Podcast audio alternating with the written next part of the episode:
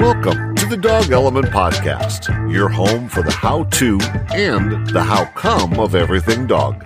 Here, you will gain a deeper understanding of dog behavior and the emotions behind it. You may even learn a little something about yourself along the way. And now, your host of the Dog Element Podcast, Lenny Fleck. Hey guys, welcome to the second episode of the podcast. Thank you so much for joining in. Very excited to have you here. Let's get right into it. Uh, we are going to start right where we left off at the last episode, which was with the question of what is the optimal state, uh, you know, the optimal uh, psychological and emotional place for you to be in order to most effectively interact with your dog. And we also talked about last time the importance of knowing who you are at any given moment so that you can bring yourself back to the optimal state or as close as you can to it to again improve the rapport between you and your dog. It's also important to remember that your emotional state has a tremendous significant effect on the emotions of those around you. This includes people and dogs, right? According to um, Daniel Goleman, which was the author of that uh, book, Emotional Intelligence, which I had mentioned to you before, and actually, there's an article which was in the Harvard Business Review by Daniel Goleman, Richard E. Boyatzis, I'm not sure if I'm pronouncing that correctly, and Annie McKee. This is an article from December of 2001 in, again, the Harvard Business Review. And they talked about this idea that um, our emotional center in our brain, the, limbic system, is a, of an open loop structure. So, what that means is that we are dependent on other people's emotions to regulate ourselves right? Yes, we have the ability to regulate ourselves, but we are also greatly affected by those around us. Right? In that article, uh, there's a quote that says, "Scientists describe the open loop as interpersonal limbic regulation. One person transmits signals that can alter hormone levels, cardiovascular functions, sleep rhythms, even immune functions inside the body of another. End quote. So that's pretty wild, right? How you are feeling can not only affect the emotions of those around you, but actually their physiology, right? Their hormones, their uh, blood pressure, and even how their body defends itself against, you know, viruses and, and, and bacteria.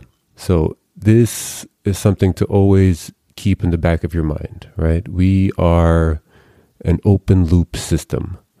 We are affected by others and others are affected by us. So to get back to the question of who is it that you need to be, or rather, you know, what is the optimal ideal state to be in when interacting with your dog, you know, I wanted to try and boil it down to as succinct a list as I could because even though we play a wide variety of roles in our dogs' lives, you know, from caretaker to teacher to playmate to life coach, what have you, right? We play a lot of different, we wear a lot of different hats when it comes to our dogs. But throughout all of these, you know, uh, performances, I think it is important that we have the four following qualities. First, we need to be composed. Second, we need to be attentive. Third, we need to be patient and trusting. And fourth, we need to be loving and caring. So, just to break those down and kind of quickly go over each one there, this idea of being composed, right? At first, I was going to say that we need to be calm, but that's not always the case, right? There's times for excitement and there's time for, for play and, and, and getting a little bit worked up. Uh, so it's not always about being calm, but it's always about being composed. So that even in times of whether you know you're just sitting at home or you're doing playtime at the dog park or in you know in your backyard, or, you know, God forbid, in the case of, you know, some sort of injury or emergency, you should always be composed. That is who we would all want to be around in any situation, right? Somebody who is con- in control of their emotions. Even during excitement, during playtime, we can get excited to a degree, but if the dog oversteps their boundaries, we have to, you know, bring them back down and keep them in check to make sure they don't go outside of those, you know, emotional lines. So that that's what I mean by being composed, not just being calm, but being composed and, and in check of your emotions at any given moment. You can have moments of excitement and moments of fun, but to ultimately be in control of yourself. Second, I mentioned we need to be attentive. So what I mean by this is that we need to be able to read our dog's cues and communication, right, and their their language. And this is something that takes time to develop. If you haven't been around dogs much, uh, you're not going to be able to pick up on the little nuances of their head tilt and their ears perking up or the hair standing on the back of their uh, neck and, and spine, right? All these different little signals that let us know how a dog is feeling, what emotional state they're in, so that we can help them get through that. We not only need to be able to read their cues but also to be respectful of them, right? So if a dog, say for example, if you're brushing your dog's hair, and as you approach with the brush, the dog gives you a little side eye or maybe a little grumble and it's telling you, I'm not too comfortable with the situation, right? We need to be able to A, pick up on that, pay attention to these things and notice what the dog is saying and, and respect it. And stop for a second, let them maybe sniff the brush. You know, I'm not telling you to stop completely the activity, but help them get through it. Show them that there's no harm in the brush, there's no threat there, let them sniff it, maybe touch gently instead of just brushing, you know, fervently. Just brush with the back of the brush on the smooth surface and let them get used to that touch and then eventually go to the other side and, and show them how to how to accept this strange and unusual tool. So that's that's being attentive. Uh, number three, we need to be patient and trusting.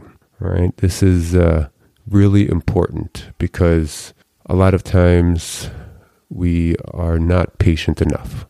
We stop short of where we need to be in order to get to the final goal.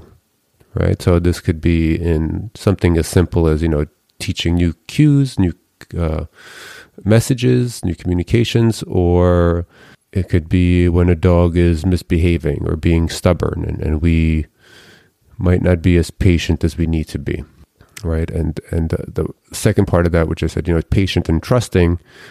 The reason I group them together is because what I want you, what will help you be patient, is is trusting that eventually your dog can and will understand your communication and your messages, and they will um, listen to you it might take a little bit of time, but as long as you are have have some patient perseverance or you know serene stubbornness, uh, eventually they will give in.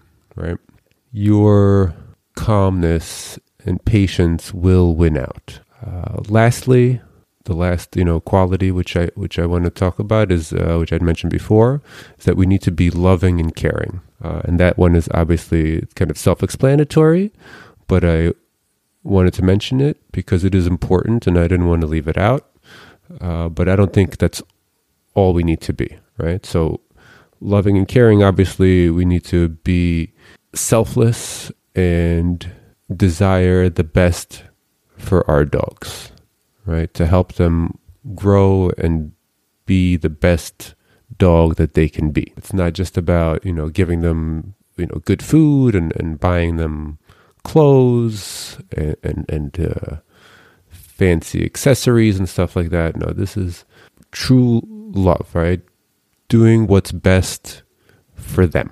That's what I mean by loving and caring. And and you know, with all those four qualities being composed, attentive, patient, and loving, we need to have all four of them.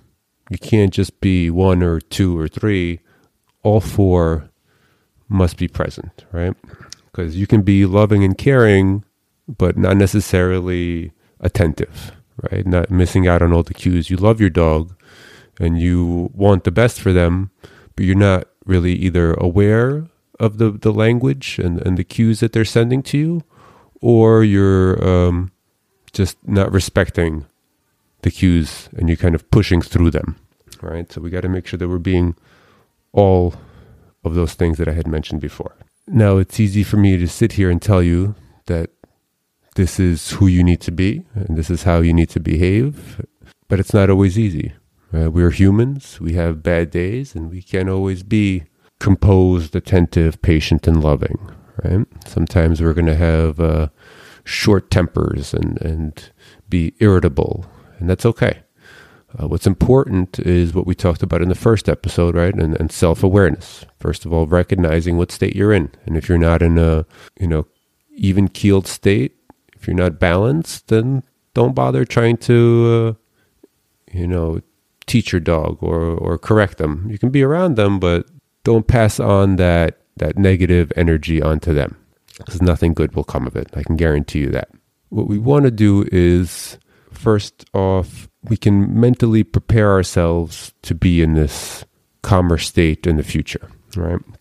And that involves, uh, of course, self management, which is the, that second uh, tenet of uh, emotional intelligence, right? We talked about self awareness and then came self management, right? So, how can we manage our emotions and our psychological state to the best of our abilities so that we can, you know, be the person and the leader we need to be for our dog. So, I've come up with two categories of, of you know, things we can do.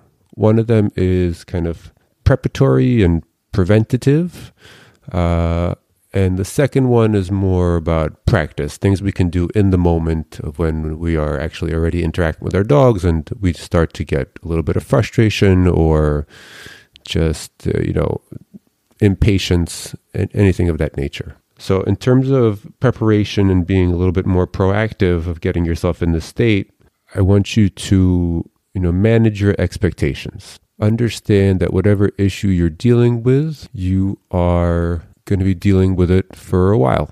And it's going to be a process. And if you do it slowly and patiently, eventually, you know, the effects will compound and, and we'll get to the to the ultimate goal. But don't think that, you know, even if you get a professional trainer, that they're going to come over there and, and fix your uh, fix your dog's behavior problem in one day or the one hour that they're there, right? It's something that takes time and, and c- consistency and, and again, that patient persistence that we need to have, right? So that'll, that'll help you stay calm in the future is to manage expectations and knowing that it's going to take time and it's not going to happen overnight. Something else that I like to, you know, um, preach is to not take it personally. If your dog is misbehaving or if not, they're not responding as quickly as you had hoped for, don't take it personally. Your dog is not spiting you. Okay, I'm sure of that. Um, they do not act out of spite. Sometimes we mistake some behaviors for that, but I do not believe they do so. Right, uh, and then you know a couple of things happen when you take it personally.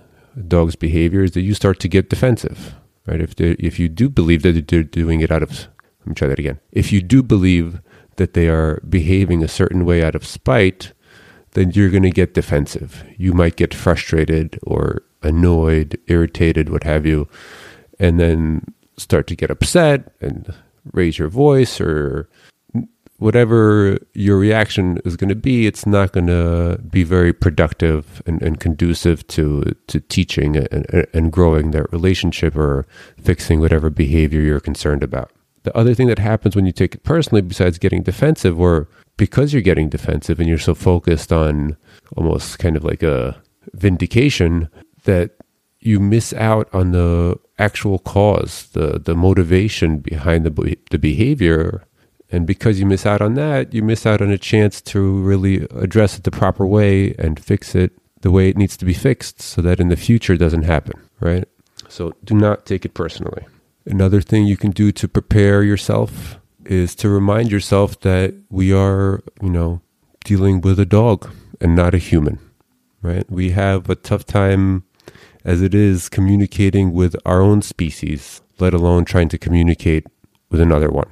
Okay, so give yourself a little break, understand that things are going to take some time for you to be comfortable with your dog and your dog to be comfortable with you and to learn each other's cues and language and, and uh, postures and all these things, right? And even though this may not seem directly related, just having overall, you know, psychological and even physical well being will help you deal with everyone around you better, right? If you're balanced and in a good mood, you can't help but behave positively towards others.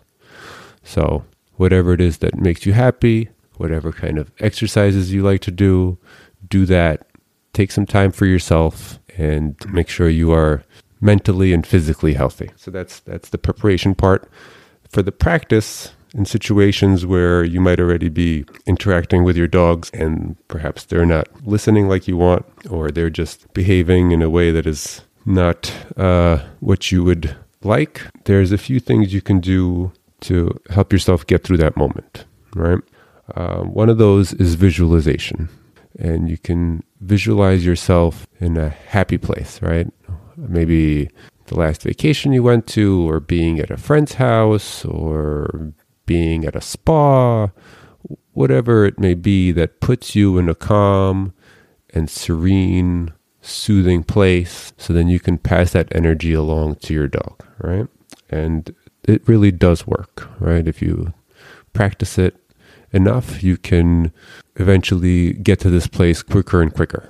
Right? So that's option number one is visualization. Put yourself in a happy place. Um, number two option that you can do is to emulate another person.